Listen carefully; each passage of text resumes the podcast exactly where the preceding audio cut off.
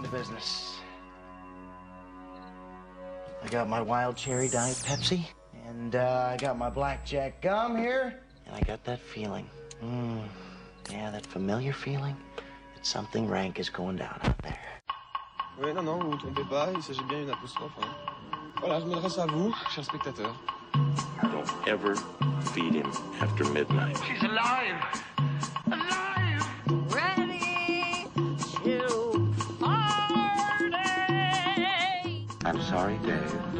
I'm afraid I can't do that. I'm a man! Well, nobody's perfect. Qu'est-ce que c'est faire C'est pas quoi faire. Les acteurs sont à l'aise dans leur personnage, l'équipe est bien soudée, les problèmes personnels ne comptent plus, le cinéma règne. Vers l'infini Une semaine après Tetris, c'est au tour de Super Mario de débarquer sur nos écrans. Le plombier rouge a droit à son adaptation cinéma et à l'occasion, on vous a concocté une émission aux petits champignons. Dans l'établi de Mathias Gokalp, Swan Arlo est un normalien qui, au lendemain de mai 68, se fait embaucher à l'usine pour raviver le feu révolutionnaire des ouvriers. C'est notre carapace rouge.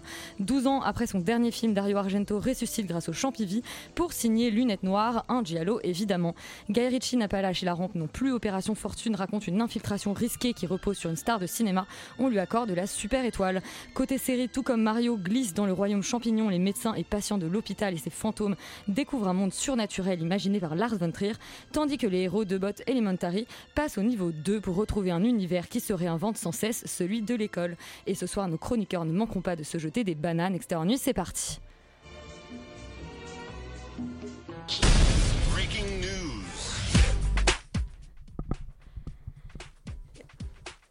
Yuri, c'est toi le héros de nos breaking news, ou Absolument. plutôt de notre beau box-office Oui. de la semaine. Malheureusement, je n'ai plus ma belle voix d'acteur porno, mais on va On la essayer- regrette, on la Voilà. regrette tellement. Mais on va quand même essayer de garder la- l'attention des gens. Euh, alors oui, Valentin, tu n'as pas écouté la semaine dernière visiblement, mais j'avais une très belle voix basse et cassée. Mmh. Euh, je- alors, grosse semaine cette semaine, puisque les Françaises et les Français sont allés au cinéma, Cocorico, n'est-ce pas, grâce au beau week-end pascal. Ils ont préféré aller voir des films plutôt que de passer du temps avec leur famille, et ça, c'est super. Euh, le premier film de ce box-office, c'est Super Mario, le phénomène Super Mario Bros, le film qui euh, dévale sur la route arc-en-ciel du box-office et qui fait 1 800 000 entrées en première semaine, ce qui est en vrai euh, assez impressionnant, Euh, mais qui est moins que j'ai dit que rat- qu'un ratatouille, donc finalement Pixar garde encore un petit peu d'espoir. Les trois La mousquetaires des arrivent. Là, euh, et j'ai plaisir à dire que les Trois Mousquetaires arrivent en deuxième position du box-office, car il fait un peu plus d'un million d'entrées pour sa première semaine, ce qui est tout à fait euh, encourageant. Et euh, même si ce n'est pas forcément le raz-de-marée escompté, c'est quand même un très bon score pour ce film euh, qui a visiblement fait le bon pari. En troisième place, il y a toujours Je verrai toujours du coup vos visages qui fait 200 000 entrées pour euh, sa troisième semaine une déperdition d'à peine 30% donc euh, qui euh, continue son petit bonhomme de chemin et qui a un très très bon bouche à oreille. Et puis en quatrième position toujours John Wick 4 qui pour la première fois passe devant sur les chemins noirs avec avec je- Jean Dujardin. Donc ça ça me fait un peu plaisir tout à fait personnellement. Donc non vraiment il y a, y a beaucoup de choses beaucoup de choses intéressantes. Et près de 4 millions de gens sont allés au cinéma cette semaine ce Et qui est beaucoup. Au-delà du fait que Reeves est plus fort du coup que Tesson, il y a aussi une très bonne nouvelle, c'est qu'on a parlé de tous les films et, que oui. tu viens de citer. et on va en parler et on de va plein parler d'autres de Ouais. plein d'autres et notamment de Super Mario ce soir. Laurent, euh, quid du 14h de la semaine, les films qui sortent aujourd'hui Eh bien, nous commençons euh, par une petite surprise, je dirais, par un film dont nous ne parlons pas aujourd'hui. C'est Suzume, le dernier film de Makoto Shinkai, qui Carton, fait une entrée Ouais. euh, pas incroyable quand même pour une première, euh, pour un premier dans, du 14h, mais qui fait quand même 882 entrées pour 17 copies. Donc une assez belle moyenne de 52. On manquera pas de vous en parler la Euh, semaine On prochaine. en parlera la semaine prochaine, bien entendu. En deuxième position, un autre film dont on va vous parler la semaine prochaine, j'y tiens. Donjons et Dragons, l'honneur des voleurs, euh, qui fait euh, une euh, entrée plutôt réussie aussi avec 720 entrées pour 20 copies, une moyenne quand même nettement plus faible de 36. Tu iras le voir en Et on- 4DX. Et j'irai le voir, bien sûr, pour voir des, comment dire, des druides et je ne sais quel truc de Donjons et Dragons, parce que Donjons et Dragons, c'est bien. En troisième place, Les âmes sœurs, qui fait 581 entrées pour 14 copies, donc une moyenne de 42. J'ai envie aussi de vous parler d'un film qui s'appelle À la poursuite de mes rêves. Poursuite qui peut continuer encore longtemps, parce qu'il n'y a qu'une personne pour une copie, donc une moyenne par copie de 1. Euh, ça a l'air d'être un documentaire sur une histoire d'école. Je dois avouer que j'ai pas pu regarder la bande-annonce pour diverses raisons en entier. Euh, Ah oui. Ça a l'air, euh, ça a l'air euh, peut-être intéressant. C'est des, vraiment des documentaires du Saint-André des Arts, des trucs très très edgy. Si vous voulez aller voir ça. Allez-y peut-être pour donner un peu plus de, de voilà d- d'espoir rêveur. et de rêveur. de rêveur. On va commencer du coup avec le leader du box-office, l'incontestable Super Mario Bros. euh, bande-annonce.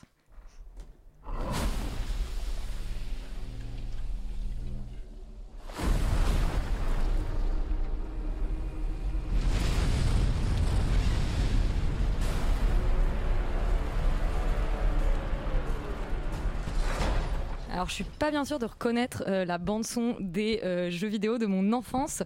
Euh, mais cela, je vais arrêter les jeux de mots champignons et Mario et tu vas nous expliquer de quoi parle l'adaptation cinéma.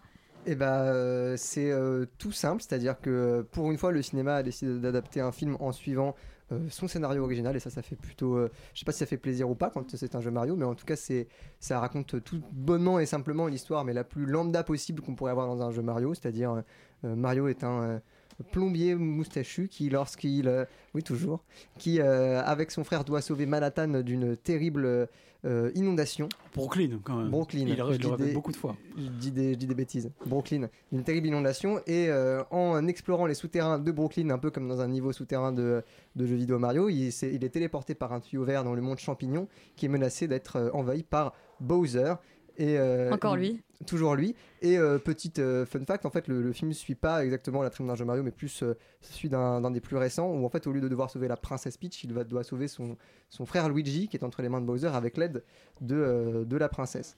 Donc, euh, alors moi, je trouve que c'est bon, c'est débile, hein, mais c'est assez génialement débile, je trouve. Enfin, je trouve que c'est un film d'assez bonne facture, en fait. C'est-à-dire que c'est un film qui assume, qui assume un peu sa débilité et qui fait, je trouve, des paris en termes de vannes qui sont plutôt cool, quoi. C'est-à-dire qu'il faut pas aller le voir avec des, avec des hautes espérances euh, cinématographiques, mais enfin, je veux dire, si on veut euh, euh, un peu se détendre et qu'on aime bien Mario et son univers, je pense que c'est plutôt d'assez bonne facture.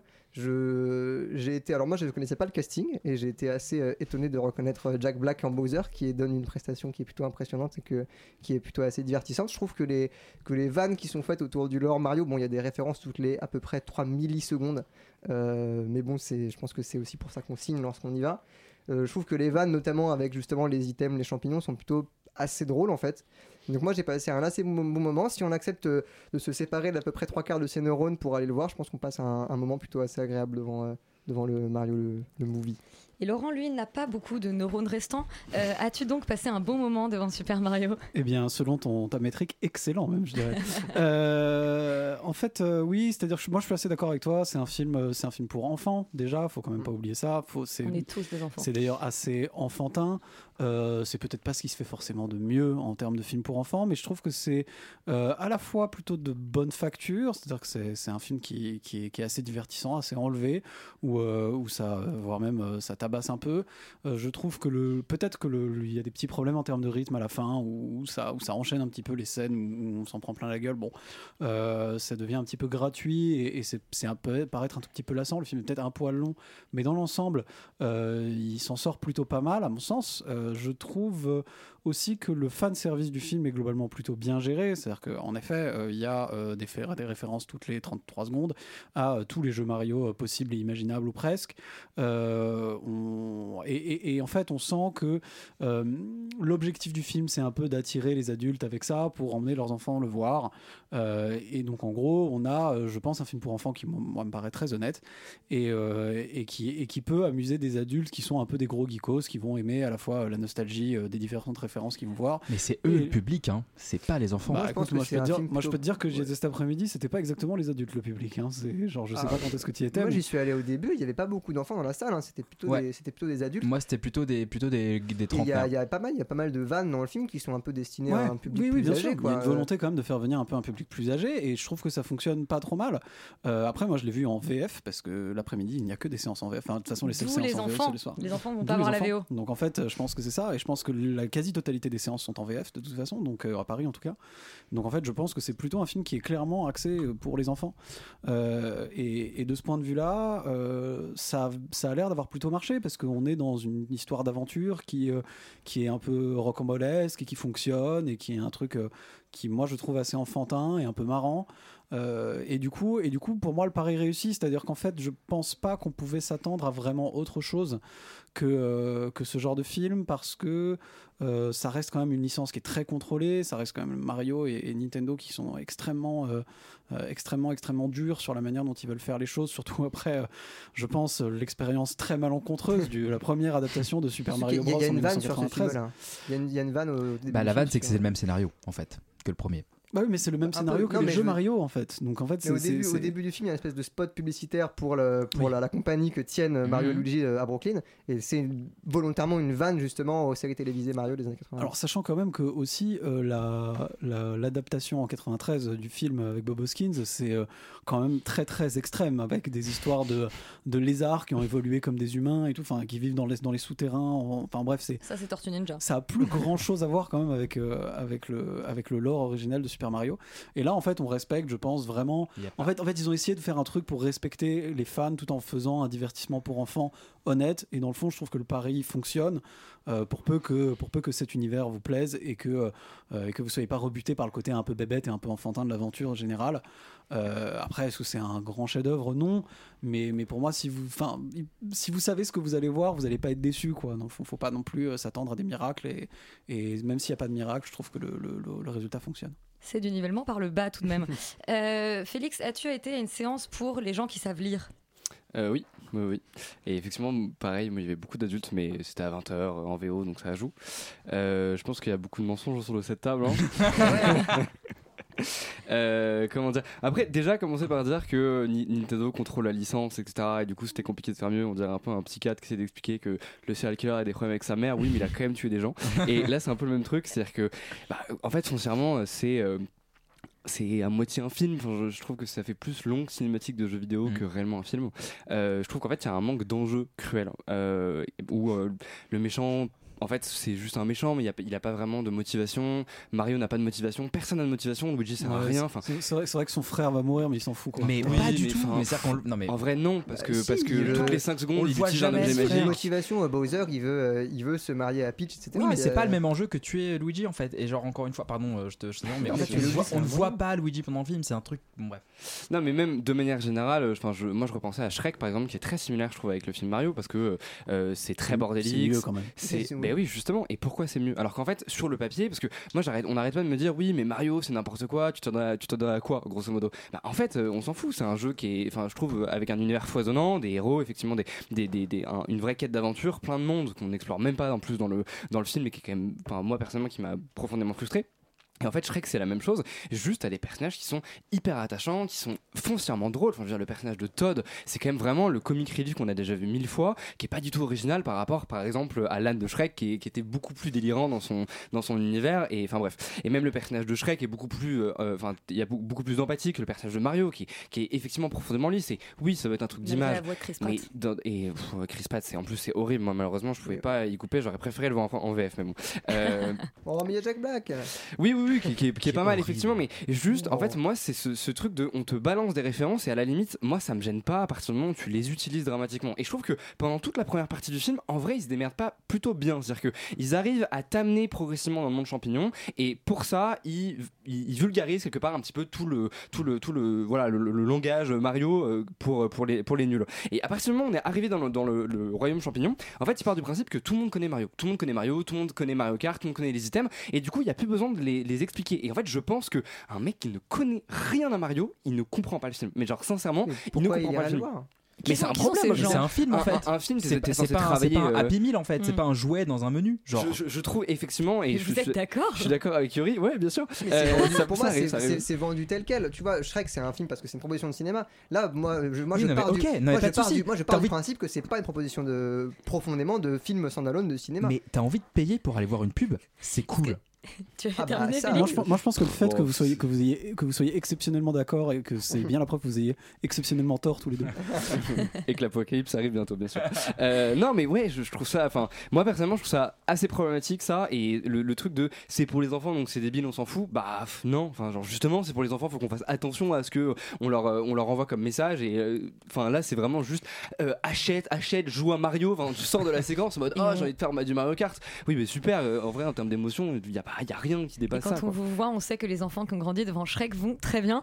Euh, Yuri, tu es donc d'accord avec Félix Mario, euh, Super oui. Mario Bros ne t'a pas plu? Non, et je, je trouve même l'entreprise particulièrement cynique et désastreuse.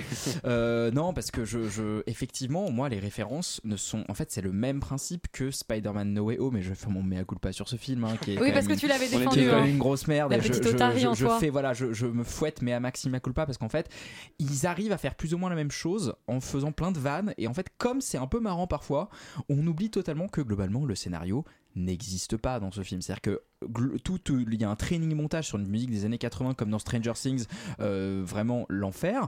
Et ensuite, globalement, l'enjeu du personnage de Mario, son évolution dans le film, c'est au début, Mario est un petit plombier courageux qui sauve son frère. À la fin du film, Mario est un petit plombier courageux qui sauve son frère. Il ne s'est rien passé pendant une heure et demie. Luigi, au début, il est peureux.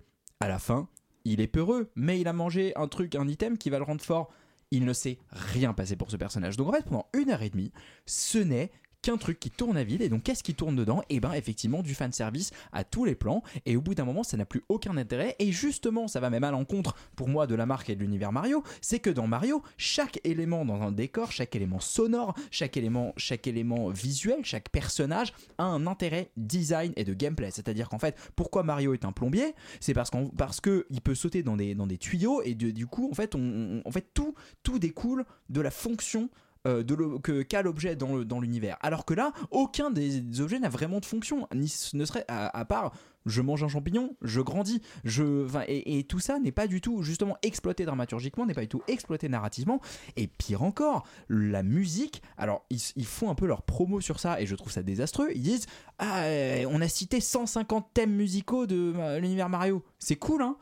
Donc tu calcules 150 thèmes musicaux sur 90 minutes de musique, c'est plus de 2 par minute en fait. Et donc t'es là juste sur un truc de ça devient une espèce de performance olympique euh, de, de balancer le plus de références possible à la minute.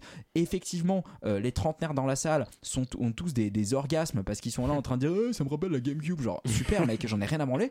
Et, et en fait, globalement, le film ne nous raconte rien, euh, ne, nous, ne nous présente rien. Laurent et, du- et- en plus, et en plus n'importe quoi, comme tous les films, comme tous les films Illumination, est particulièrement bruyant, vulgaire et criard. Mais ça, c'est un autre problème. Et, je trouve d'une pauvreté visuelle totale. Pardon, la course arc-en-ciel est une catastrophe. C'est-à-dire que c'est censé être le moment, le point culminant où on est là, genre, c'est censé être n'importe quoi, censé être un peu un truc genre complètement fou. Et c'est une vieille course-poursuite débile où le seul moment, le seul moment jouissif vient que du fait, ah, ils ont mis les roues de Mario Kart 8 cool et en fait ça n'a aucun intérêt au-delà de ça et donc je- voilà pour moi c'est vraiment honteux et c'est n'allez surtout pas voir ça s'il vous plaît Oui, Félix Et moi, je rajouterais juste que en, en allant dans, la- dans le côté de mise en scène, il y a un truc qui m'a beaucoup gêné, c'est que la plupart des, enfin, c'est presque quasiment des niveaux parce que Ouais. c'est vraiment segmenté de cette manière, euh, euh, sont filmés comme si on jouait à Mario, donc de manière euh, latérale. Il y a en très peu de 2D. blanc, il y a En deux- dimensions. Bah, comme il y a- ça. Mais c'est en pas- fait, C'est une en fait, cinématique, en fait, en vrai, pas mal quand même. Et je me suis quand même dit, mais c'est fou parce que moi, j'ai justement envie de voir des angles qui sont pas possibles dans les jeux Mario. Et en fait, ils arrêtent pas de dire, eh, t'as vu, regarde, c'est comme un, le jeu Mais plateforme que tu joues à Mario en Parce- 1995. Mais non, que tu mais- c'est- qu'il y a des jeux Mario 3D maintenant. euh, Mais bien sûr, mais euh, justement, gérer la caméra comme on veut. Bien sûr, et dans ce cas-là, pourquoi ils arrêtent pas justement de faire une espèce de démonstration comme ça où t'as genre Mario euh, en euh, 2D, ouais. en 2D qui genre euh, saute sur des trucs. Ça n'a d'ailleurs aucun super intérêt à, part faire genre, eh t'as vu, c'est comme DS, c'est comme sur la DS, c'est comme les jeux. Il y, a- quelques plans comme ça qui font référence, ou effectivement en 2D ou machin, mais, euh, mais c'est du plan de développement de personnage, mais il n'y en a pas tant que ça.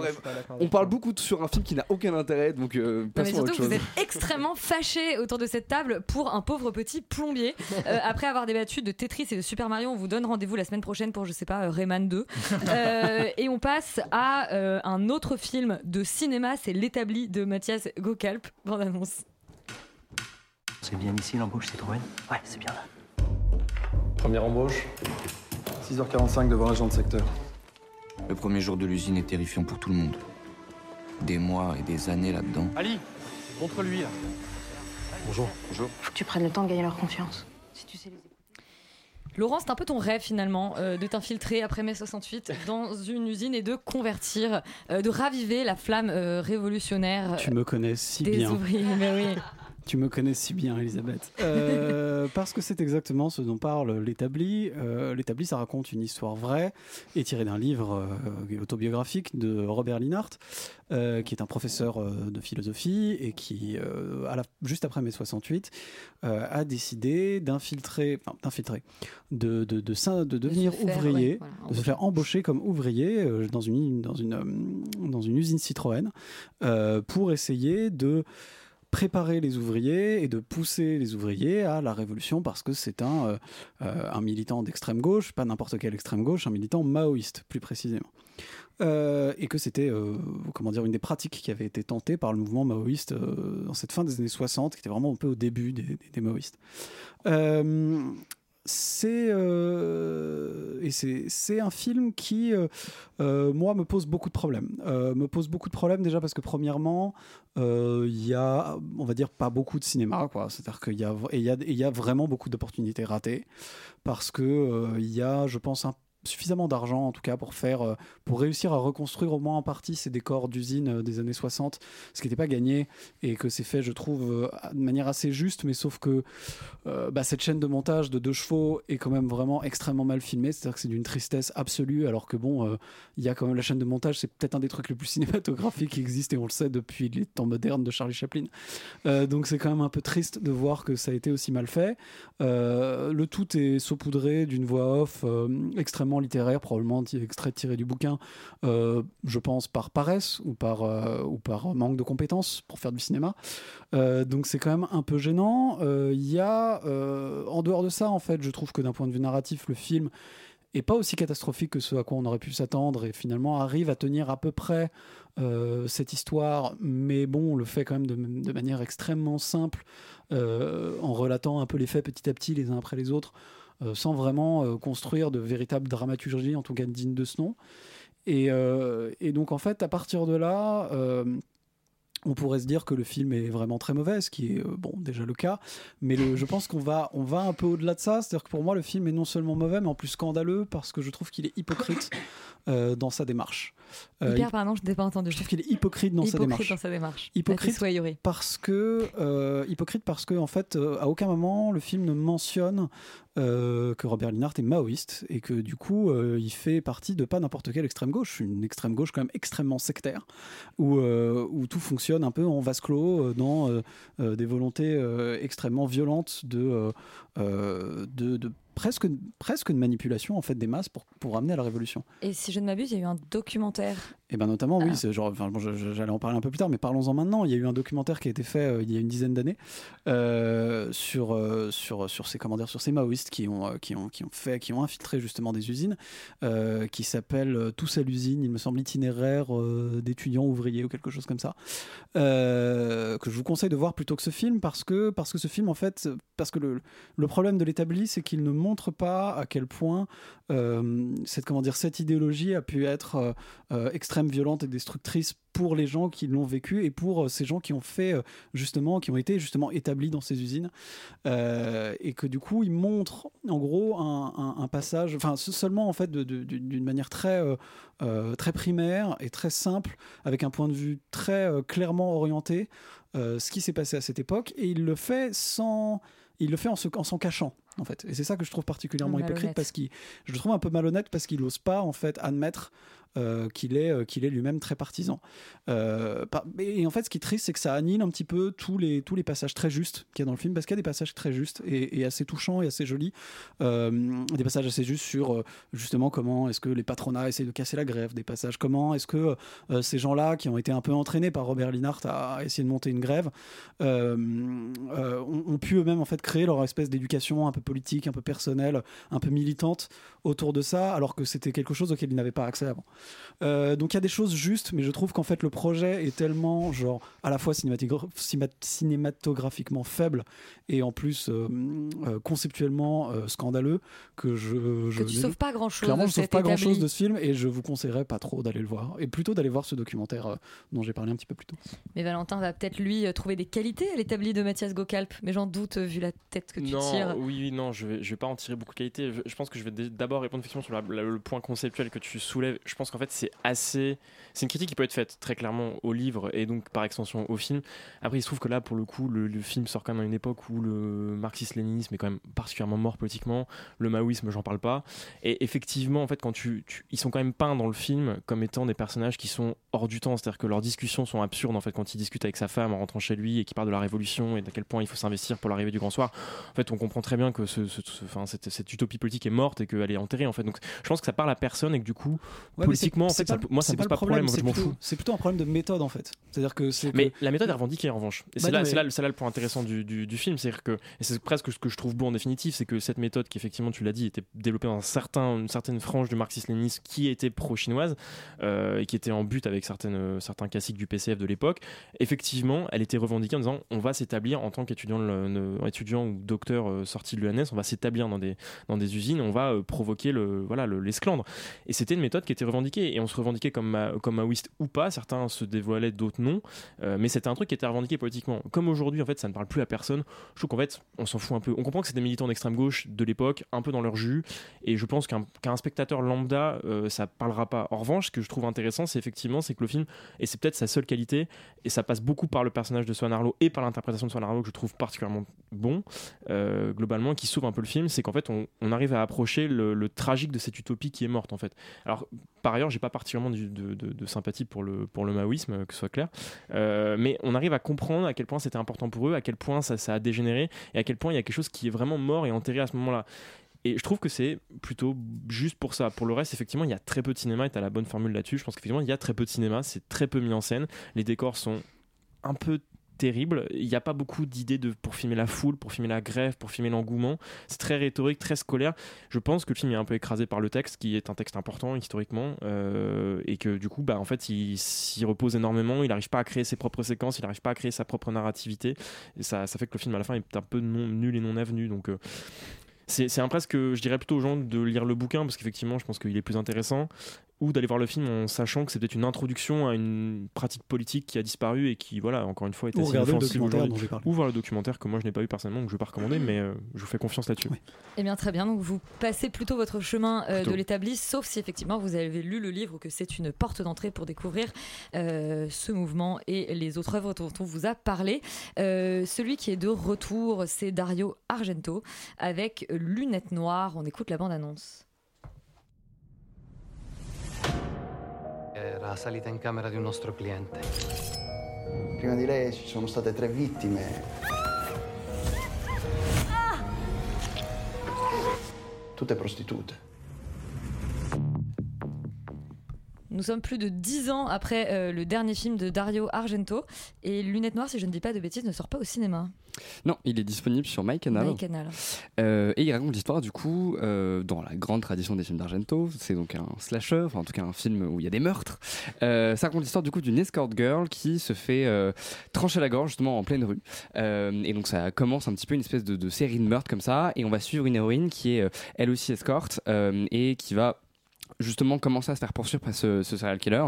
Euh, et elle va en fait avoir un accident qui tue du coup les parents d'un enfant euh, euh, qui avec lesquels avec la, avec lequel pardon euh, voilà ils vont ils vont faire une espèce de team grosso modo L'escort et et l'enfant. l'escort girl et l'enfant exactement pour battre ce serial killer bon c'est je sais pas comment dire c'est un film de Dario Argento déjà Au passage, elle devient aveugle au cours de la Pardon, oui, et elle devient aveugle. Oui, en fait, c'est juste que je savais pas, je savais pas où m'arrêter D'où le parce que titre Lunettes Noires. parce que pendant 30 minutes, grosso modo, on a une longue exposition où il se passe plein de trucs et donc du coup, c'est un peu compliqué à résumer. Mais oui, voilà, elle rencontre cet enfant, elle devient aveugle et il commence voilà à, essayer de faire équipe pour euh, abattre ce serial killer. Euh, c'est un film de, Dario Argento, donc il y a des grosses qualités, et des grosses faiblesses.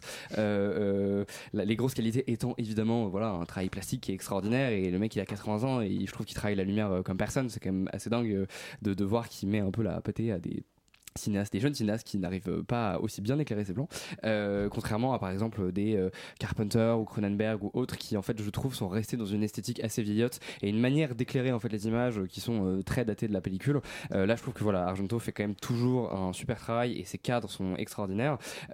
Après il faut voir en fait au service de quoi, c'est-à-dire qu'à chaque fois il y a des images qui sont dingues, la scène d'intro est géniale en fait cette L'héroïne arrive dans une espèce de, ruelle euh, et s'arrête sur un parc parce qu'il y a une éclipse et justement tout le monde va regarder l'éclipse. Il y a une espèce d'atmosphère extrêmement étrange, très pesante, presque surréaliste, qui est, enfin, que je trouve vraiment euh, euh, assez impressionnante. Mais encore une fois, voilà, c'est au service de quoi? Et le problème, c'est que bon, voilà, cette, espèce d'histoire de slasher, on l'a vu un peu 15 fois. c'est pas extrêmement bien, paradoxalement, c'est pas extrêmement bien réalisé dans les moments de meurtre. En fait, je trouve que c'est un peu les moments les moins crédibles et que quelque part, sa mise en scène est d'autant plus frappante que quand. Quand il vient justement s'attarder sur autre chose et sur le quotidien notamment de cette jeune femme, cette euh, manière euh, qu'on a de, percevoir la vie autrement à partir du moment où on perd la vue et où du coup quelque part il faut se, repérer euh, voilà, du- d'une autre manière. Et en fait tout ça étonnamment c'est pas forcément ce qu'on a l'habitude de voir chez lui. Du coup j'ai trouvé ça assez intrigant et, assez intéressant d'un point de vue justement cinématographique. Mais bon voilà, je trouve qu'il y a quand même des, des grosses limites, à savoir un jeu d'acteur qui est quand même pas super, des dialogues qui sont quand même extrêmement explicatifs par moment et à la limite un peu du ridicule. Alors je sais que c'est le genre qui fait ça aussi et c'est de toute façon dans son cinéma ça a toujours été un petit peu comme ça. C'était déjà là dans Suspiria etc. Mais bon on va dire qu'on l'acceptait parce qu'il y avait une espèce de folie formelle et nos hommes pour l'époque. Là maintenant que c'est un tout petit peu passé, bon je trouve que c'est un peu compliqué de passer outre. Euh, donc, euh, donc ouais, est-ce que je vous le recommande? En vrai, c'est assez rigolo à regarder, mais faut pas vous attendre du tout à un chef-d'œuvre, avec quand même des fulgurances par moment, parce que euh, c'est un, monsieur qui sait y faire. Solal, pour toi aussi, euh, Lunettes Noires a de grandes qualités et de gros défauts. Euh, alors moi, il faut savoir que bah, déjà, je, je, je suis vraiment pas un, un aussi grand fan de films d'horreur que toi, euh, euh, Yuri. Et, et Yuri, je- Félix je- Oula, c'est depuis compliqué aujourd'hui là. même C'est ça, Vous avez fusionné. Et, euh, et je suis pas un fin connaisseur de Dario Argento non plus particulièrement, donc je vais parler en profane. Euh, moi, j'ai passé un assez bon moment, euh, honnêtement, devant devant Lunettes Noires maintenant, euh, parce que justement, je trouve que ça, justement, ça marche assez bien et que le et que le la, la, la cécité en fait, c'est c'est quelque chose d'hyper intéressant dans le, le film d'horreur et particulièrement particulièrement le, le slasher parce que justement euh, Dario Argento se- enfin, va utiliser euh, un procédé qui est bah, du coup assez essentiel je trouve à, à, à, à l'histoire qu'il raconte qui est que bah, en tant que spect- spectateur je vois tout ce que ne voit pas le protagoniste. Et donc euh, dans, le, dans le film le, le- tueur en série est caractérisé par un fourgon blanc dans lequel il se déplace. Et, euh, et donc on va voir ce fourgon un peu partout dans les arrière-plans un peu tout le temps. Même moi je trouve que c'est presque à la limite du too much euh, parfois mais, mais voilà. Et donc le personnage ne le voit pas ou ne se rend pas compte de ce qui se passe autour de lui. Et donc ça c'est assez intéressant parce que du coup il y, y a un espèce de déséquilibre qui s'opère mais qui est assez dramatique entre euh, la protagoniste et, euh, et, euh, et son adversaire et même face aux autres personnages qui du coup rend le du coup rend le film intéressant parce que du coup ce de ce déséquilibre là naît une vraie empathie pour ce personnage là maintenant moi je, je trouve que ce film là alors moi je le vois en tant que j'accepte que c'est un film de Dario Argento et que donc ça épouse sa patte formelle et son côté assez artificiel par moments notamment justement dans les scènes de, de, de, meurtre ou d'assassinat etc qui moi je trouve sont un peu trop artificielles. Enfin sont, on sent un peu euh, le faux sang on sent les, les, coupes etc qui viennent pour euh, justifier les effets spéciaux. C'est pas euh, c'est pas un cinéma dont enfin moi je sais pas le, les slashers dont j'ai l'habitude. Je trouve que on a été moi je trouve que j'étais mieux servi avec des films beaucoup plus récents beaucoup plus contemporains en termes de en termes de cinéma d'horreur. Notamment il y avait Black Phone qui est sorti il y a un an ou deux maintenant que j'avais trouvé vraiment bien euh, à ce niveau là où je trouve qu'il y avait vraiment euh, euh, une mise en scène assez intéressante justement du point de vue et de qu'est-ce qu'on voit qu'est-ce qu'on voit pas. Maintenant voilà, en acceptant ça, moi j'aurais, j'aurais, je pense, préféré que le film se concentre presque plus dans un point de vue beaucoup plus intérieur de ce personnage-là, justement sur qu'est-ce que c'est que la diminution, la perte de la vue, la, et, justement qu'on s'attarde à euh, euh, la souffrance du quotidien et qu'on essaye de s'attacher à ce point de vue-là. Maintenant, euh, je pense que c'est un, assez bon divertissement, que c'est pas, effectivement, c'est pas un, chef-d'œuvre, mais je pense que c'est un, plutôt bon film de, Dario Argento et que, que ça se regarde avec pas mal de plaisir. Est-ce que c'est une bonne porte d'entrée vers le cinéma de Dario Argento? Bah pff, non, parce que je pense que quand même son heure de gloire c'était euh, c'était dans les années 80 donc euh, ou même un petit peu avant donc je vous conseille plutôt de vous pencher sur la filmographie et de regarder euh, tous ces tous, tous les grands films qu'il a fait euh, Suspiria évidemment en tête de liste je pense que ça c'est une bonne porte d'entrée à mon avis pour comprendre le bonhomme et si jamais vous accrochez euh, à, à son cinéma regardez peut-être Lunettes Noires euh, voilà ça peut être intéressant. Un autre cinéaste qui est de retour, c'est Guy Ritchie. Il n'avait pas disparu depuis très longtemps. Il signe cette fois-ci Opération Fortune russe de guerre, qui est également euh, disponible en plateforme. As a private contractor, you possess a unique set of skills.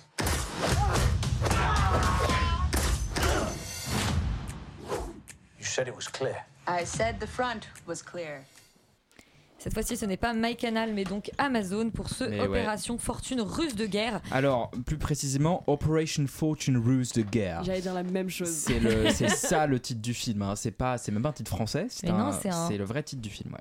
Voilà. Et Bah, merci de leur prononcer comme ça. Je pense que tu peux enchaîner sur euh, ce que ça raconte. de... Ouais, bah en fait, alors ça c'est le c'est le premier c'est le premier challenge en fait parce que c'est même d'ailleurs mon premier élément critique. Bam bam, euh, c'est beaucoup. Il il mélange. C'est que c'est que le film arrive à être à la fois prodigieusement compliqué et complètement débile. Euh, un Ça, ça va point- souvent ensemble, hein, les Non, esprits emmêlés. euh, un c'est pas point bon signe. hein. où, je, où en fait je ne comprends pas ce que le film raconte. Mais à la film noir, hein, genre, je suis d'accord avec toi. je euh, n'ai pas c'est compris l'intrigue, mais premier degré. Moi, j'ai compris qu'il y avait une star de cinéma qui devait les aider Ouais. à faire une infiltration. Ouais, mais Mais ça, c'est genre l'intrigue B. Ouais. Qui, qui est, euh, il est recruté par Jason Statham, qui travaille plus ou moins en tant que mercenaire pour le gouvernement britannique, mais qui engage également un autre mercenaire qui est un peu la némésis de Jason Tam qui ensuite va euh, donc un- euh, se rapprocher ouais, d'un milliardaire, un milliardaire qui veut vendre des armes à des mecs de la Silicon Valley. Euh, tout ça avec des personnages qui te sont un peu introduits, genre hey, moi je suis le mec qui je suis un hacker et moi je, suis- je pilote des drones et tout et tout. Non mais en fait il y a- il y, a une impression que ce film a été genre écrit globalement par ChatGPT auquel on a demandé d'écrire un scénario à la Guy Ritchie. D'ailleurs, ça Effectivement. parle d'intelligence artificielle. hein, Ouais, ouais, non, mais même il y a un délire, euh, y a un délire euh, quand même très bizarre où le truc tourne 100% à vide et en même temps parfois il y a des gimmicks à la Guérichi, on se dit tata, il est là quelque part, il y a son esprit, il y a encore quelque part qui est là. Et effectivement des moments comme ça de scènes d'action, d'arnaque, de course poursuite qui prend visiblement beaucoup plaisir à filmer quoi, mais raconter l'histoire qu'il est censé nous raconter, c'est un autre une autre paire de manches. Donc c'est quand même un peu un truc à faire pas enfin tu vois, à pas faire chez soi, Euh, il y a des professionnels pour faire ça Euh, parce que c'est un exercice de de bah de voilà, de style presque. Moi, il y a un truc que je valide à 100% dans le film, c'est le choix de carrière de Hugh Grant. Oui, Ah oui, bah. Qui, qui en est à un stade où en fait, après il, se, ma- Paddington il se 2 maquille et- n'importe comment. Et la suite de Il met des costumes abusés. il fait des, des accents au, enfin, à couper au couteau. Il fait n'importe quoi. Et, et moi, j'adore. C'est-à-dire C'est qu'il y a- sublime. C'est sublime. C'est-à-dire qu'il y a un côté où il en a tellement plus rien à carrer que il y a, enfin, je sais pas, il y a un truc presque néo- néo-dadaïste dans son, dans, son, dans son attitude qui moi me fascine pas mal parce que clairement tu sens que lui-même a pas compris euh, quel est le sujet du film il s'en bat les couilles il est juste là il fait n'importe quoi et il, s'éclate à mort ça c'est pas mal et après Aubrey Plaza est toujours super mais, ah, mais voilà de quoi Et ça Jason parle Statham. et oui, mais, oui mais son personnage n'existe pas je sais pas qui c'est Euh, à Il aime le vin. il s'appelle il Fortune Il s'appelle Orson Fortune. Orson Orson Fortune, Fortune. ouais. Enfin, c'est c'est insensé. Je en plus, euh, alors ce qui est un peu rigolo, c'est qu'ils ont décalé la sortie du film parce que les méchants sont ukrainiens. Et euh, très sincèrement, j'ai même pas compris ça quand j'ai regardé le film. Donc, euh, Quand bon. même, il les appelle les Ukrainiens. oui, je suis un peu de mauvaise foi, ça m'arrive. Rita, euh, toi, les Hugh Grant Movie, euh, t'es toujours chaud. Exactement, et c'est principalement la raison pour laquelle j'y suis allée. J'ai vu Hugh Grant et Aubrey Plaza et Guy Ritchie, dont j'adore le, euh, le The Man from Uncle, qui est un film vraiment de très bonne qualité, je trouve, que je revois assez souvent. Et je pensais que j'allais un peu trouver la même veine. En plus, il y a Hugh Grant en- dans le, dans le, le Man from Uncle. Euh, Hugh Grant, moi j'aime ce. Je, je compléterai ce que tu disais sur lui, sur le fait qu'il est à un point dans sa carrière où il ne fait les films, je pense, que pour faire la promo et raconter sa vie et dire que des bêtises. Alors, les interviews Ouais, sur moi, je pense le. que vraiment, il s'est payé des vacances et qu'il s'est marré. Ah mais mais- mais les interviews de promo, en plus on sait qu'il aime pas la promo, il le dit tous les jours de sa vie, les interviews de promo sur ce film et sur Donjons et Dragons, c'est légendaire, je vous invite à les regarder, il dit n'importe quoi, notamment récemment, et je parlerai du film, je promets, il parlait du fait que les, sets de cinéma ne sont plus intéressants parce que les gens ne tombent plus amoureux les uns des autres et ne couchent plus ensemble et c'est à cause des téléphones. Moi je dis oui à ce qu'il raconte. Bref, l'idée qu'on ne sache pas l'objet du film, en fait le, MacGuffin, le, le- propos principal du film, on sait pas ce qu'il cherche au début, il nous précise que il cherche un objet qui veut être acheté par tous les ripoux de la planète, mais ils savent pas c'est quoi l'objet en question. Et moi, je trouvais ça intéressant de se dire euh, des mecs du gouvernement qui sont à la recherche d'un truc qui va être acheté simplement parce que les méchants du monde se sont tous euh, euh, fightés pour, le, pour acheter le truc en question. Oui, sans donc savoir ça doit être important, ouais, donc ouais. ça doit être important. Moi, j'aimais bien l'idée, sauf qu'au bout d'un moment, effectivement, l'intrigue part dans tous les sens. On ne sait pas ce qu'ils recherchent. Et quand ils finissent par nous dire à 20 minutes de la fin ce que c'est, bah moi, je suis un peu avec les méchants dans leur idée de, de, de remettre, remettre les cartes du capitalisme mondial. Je suis un peu genre, hmm, why not? Puis c'est des méchants sans aucun. Oui, c'est de manière vénère, j'entends, Laurent. Mais surtout, t'as pas très bien compris qu'ils ont justement pris l'or pour que ce soit eux qui aient de l'argent en fait. Les manières de faire les choses. Tu veux rebattre les cartes le- du capitalisme mondial à son profit, c'est- pourquoi c'est pas dire, c'est- c'est dire à quel point je n'ai très peu compris cette intrigue où effectivement il y a aucun personnage qui existe, blablabla. Aubrey Plaza, je pense vraiment qu'elle leur chie dessus. Genre, elle est venue sur ce film Je pense qu'elle a. pour se foutre de leur gueule. Il y a aucun moment où je ne crois à ce qu'elle fait. J'ai l'impression que c'est son personnage dans, dans The White Lotus saison 2 qui joue euh, dans ce film en mode j'en ai rien à foutre de ce qu'il a, mais- je veux mais- mon, mais moi, je pense, mais moi je pense que juste elle ne comprend pas ce qu'elle joue. Mais oui. Enfin parce que vraiment c'est Toutes- En fait, incompréhensible. ces dialogues dans ce film, c'est vraiment genre, ok, j'ai infiltré la database de la. Je pense que c'est fait exprès. Voilà, donc c'est le bazar, c'est un peu incompréhensible. Euh, on sait, en fait, on, comprend ce qu'on est censé ressentir parce que la musique derrière fait des quand ça commence à stresser. Enfin bref, c'est vraiment très très gros sabots. C'est jeter du cash à l'écran parce que c'est Prime, donc oui, l'action est bien menée, mais c'est monté n'importe comment et mal chorégraphié. On voit jamais Jason Statham blessé, il a même pas une goutte de sang sur le film. Alors ça, c'est dans son contrat. Ah, okay. Euh, notamment dans, son, film avec Dwayne Johnson, il avait pas le droit, enfin, ils avaient pas le droit de donner plus bah, de coups à Jason c'est pire qu'à Dwayne. Et ouais. Bah enfin bref, tout ça pour dire qu'il n'y a aucun attachement à aucun personnage, mais simplement, et c'est trop long, ça dure beaucoup trop longtemps pour ce que c'est, mais donc euh, à mon avis allez voir The Man from Uncle ou tous les autres films de la filmo de Hugh Grant, particulièrement les rom-coms. Mais Laurent, toi, t'as pas boudé ton plaisir. Vous êtes un peu dur parce que. Mais j'ai aimé, peut-être- hein. Ah, mais moi, euh, j'ai pas dit que j'ai- Vous êtes un petit peu dur, mais c'est peut-être moi qui suis un peu gentil parce que j'aime beaucoup Guy Ritchie en réalité. Je suis, je suis genre un peu ça. Je suis clairement sa Sa bitch. et, que, et que, en fait, le mec peut faire un peu n'importe quoi. C'est-à-dire ce qui est le cas. Un peu n'importe quoi est quand même mis entre guillemets parce que bon, pour moi, on a un petit peu dépassé le stade du un peu. Euh, et, et, et dans le fond, pour moi, ça fonctionne, ça fonctionne parce que, parce que en fait, on a, on a tous les passages obligés des Guy Ritchie movies. C'est c'est presque un genre en soi, hein, avec euh, les scènes de plan où on voit le plan se dérouler pendant que le mec l'explique à quelqu'un d'autre couple. Enfin, on est, on est sur un truc genre hyper, hyper classique. Euh, et dans l'absolu, moi, je trouve que ça fonctionne parce que euh, le boom boom est pas trop mal fait, c'est amusant. Il y a des moments un peu drôles, euh, il y a des personnages qui sont un peu cool. Non, en réalité, le film, je trouve, commence un tout petit peu à, avoir cette petite étincelle vraiment de, de kiff plutôt vers la fin où, où on a une fin qui est un tout petit peu inattendue, un tout petit peu, en tout cas autour du personnage de Hugh Grant qui est assez cool. Il y a quelques moments comme ça qui est assez cool. Je, je citerai le moment où, où Jason Statham est, dans un, est, dans- est en train d'infiltrer une base, il est dans un ascenseur et il se fait passer pour, pour un mercenaire mort pour que, Ça, quand les, très drôle. pour que quand les mecs ouvrent la porte, tu penses qu'il y ait personne qui soit mort et là d'un coup, bah, bam, il les bute. Il y, a, il y a des petites fulgurances comme ça, des petits moments un petit peu sympas qui vont faire que le film est. euh, euh, est un peu plus marrant qu'en fait qu'un gros film d'action lambda euh, genre euh, enfin je sais pas du, du- du- voilà euh, on pense par exemple je sais plus si c'était Big Hero Six non pas les The Big Six le truc de le truc de Michael Michael, Bay. Ah oui, Michael absolument Bay, terrible qui en fait est globalement la même chose euh, mais en Ouais, vraiment super nul. il y, a, il y a des- il y a des films comme ça en fait en fait cette espèce de film un peu genre mélange de d'espionnage de heist de machin comme ça où, euh, où en gros c'est fait avec encore moins de génie quoi que, que, que, que quand c'est Guy Ritchie qui le fait parce qu'on sent que lui il arrive à amener toujours un petit peu quelque chose et que même si celui-là est quand même loin d'être un grand Guy Ritchie euh, moi j'y trouve toujours un petit peu à manger. Euh, est-ce que c'est un Et grand ça film manger. et moi j'aime ça manger Moi et ça se voit. Et est-ce que c'est un grand film? Euh, je ne pense pas. Est-ce que c'est un film qui mérite d'être sorti directement en plateforme oui. Est-ce que si vous aimez bien Guy Ritchie et que ça vous amuse de regarder de regarder Hugh Grant faire n'importe quoi mais avec énormément de style bah bah vous pouvez aller regarder ça parce que dans le fond c'est à peu près tout ce que vous aurez.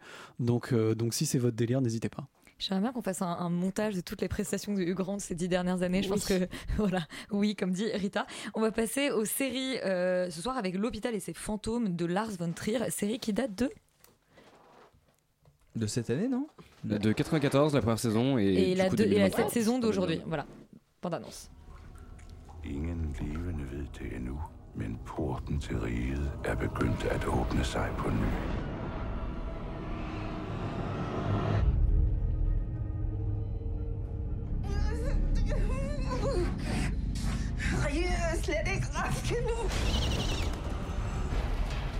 Donc série qui date de 94, mais qui euh, revient cette année, L'Hôpital et ses fantômes de Lars von Trier. Euh, Qu'est-ce que ça raconte Valentin, même si je crois que j'ai un peu spoilé dans euh, l'intro?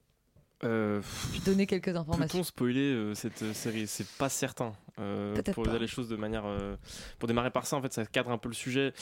Tu l'as dit, effectivement, c'est un espèce de projet étrange d'excroissance de cette série qui date d'il y a 25 ans, auquel il n'avait pas retouché, euh, qui est un de ses projets euh, phares de l'époque, du grand, de la grande époque du dogme, euh, donc filmé comme tel.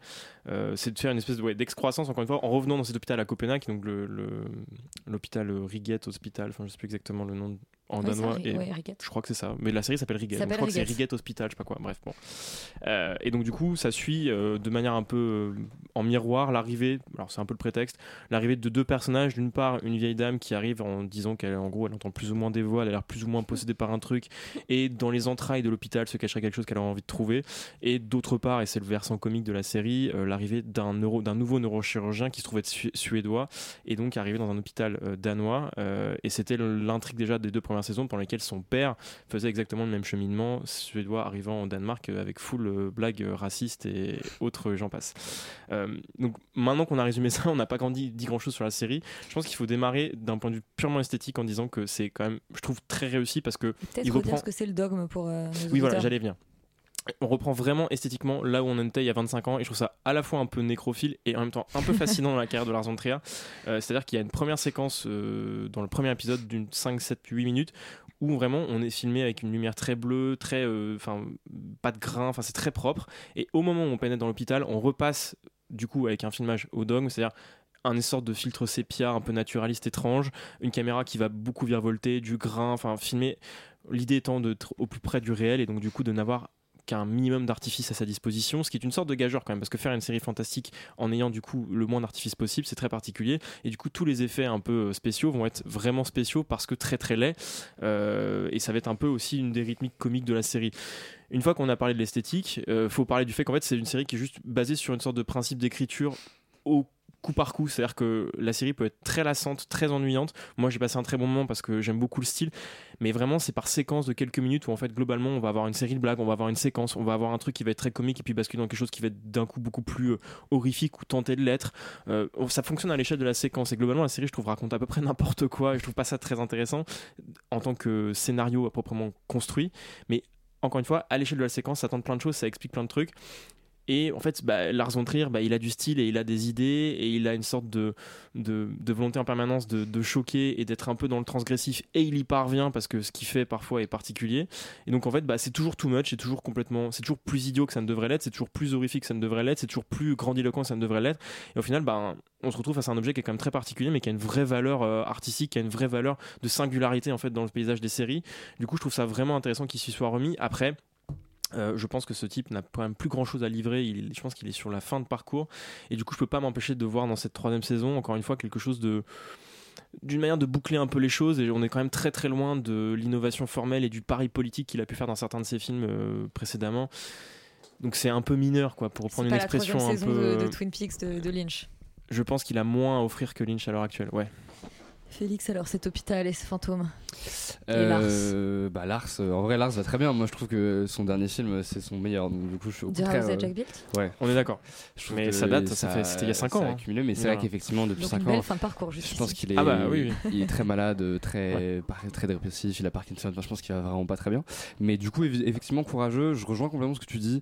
Euh, et c'est bien qu'on ait, qu'on ait fini sur Twin Peaks parce que moi, c'était un peu le la porte d'entrée. Je trouve que on sent en fait qu'il a été très, influencé et il l'a dit hein, évidemment par, euh, par la série.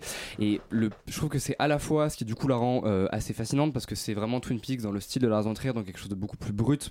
Évidemment tout ce qui vient du dog mais de manière générale même dans l'écriture même dans la manière quelque part de enfin c'est une, forme de poésie qui est beaucoup plus agressive en fait que celle de Lynch et qui du coup je trouve euh, est hyper intéressante et qui culmine dans cette saison 3 euh, parce que bah je sais pas peut-être qu'il a plus de moyens ou que ça a évolué par avec les nou- nouvelles technologies mais il y a quand même des, séquences et des, trucs visuels dans cette série que j'ai personnellement jamais vu et qui sont quand même assez euh, étonnantes très intéressantes après le problème c'est que je trouve que du coup en 20 ans tu te dis un peu bah t'es resté, t'es- en fait t'as pas évolué et je trouve ça dommage. C'est-à-dire que Lynch quand il revient avec euh, Twin Peaks The, The Return, il y a vraiment quelque chose de foncièrement différent par rapport aux deux premières saisons. Et là, effectivement, il reprend les mêmes codes formels, il reprend les mêmes euh, schémas narratifs, il reprend un peu les mêmes personnages. euh, et du coup, c'est un peu à, à quoi bon? Enfin, je, je trouve ça un petit peu dommage parce que du coup, c'est un peu une redite. Alors, personnellement, j'ai préféré cette saison 3 aux deux premières saisons parce que Ouais, je trouve que bah, tu sens qu'il y a 20 ans en- en- entre les deux et que mine de rien, le bonhomme il s'est un peu plus rodé notamment en termes de de- d'écriture de, je trouve que il a une manière toujours de créer des situations complètement dingues avec rien du tout et ça c'est c'est hyper remarquable. Et je trouve que l'acting aussi est particulièrement bon je qu'il Complètement. il est vraiment dans une direction d'acteur Bah, qui est plus puissante qu'au début de sa carrière. Ouais, ouais, et puis même tous les acteurs, il y a le mec de Sex Education, Ouais, là, je sais plus comment il s'appelle, euh, il y a même William Dafoe qui débarque à un moment donné, enfin bref, donc euh, t'as un peu tous ces acteurs-là qui évidemment sont un Mais petit peu est-ce plus euh, qu'il y a. Hugh Grant?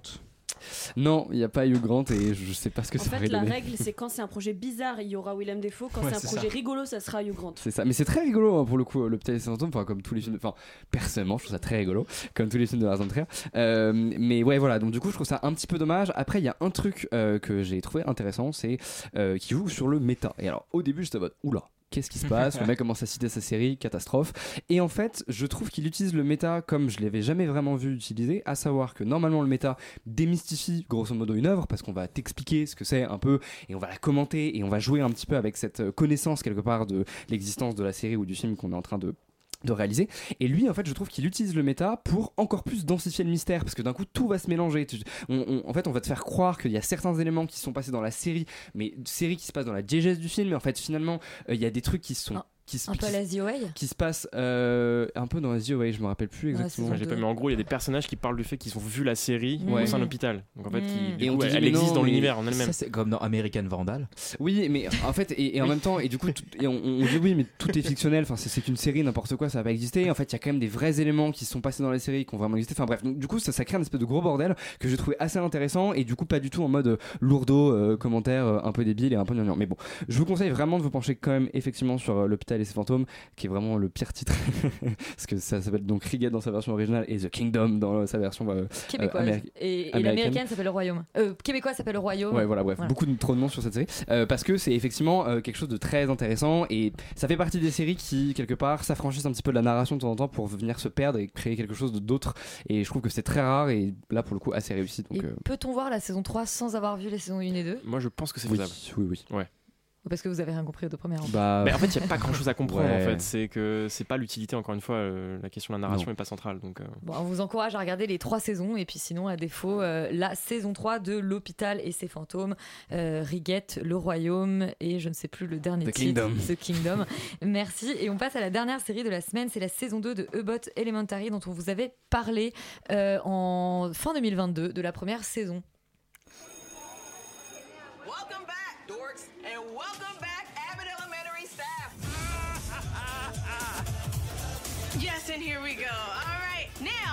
Time to get this party started.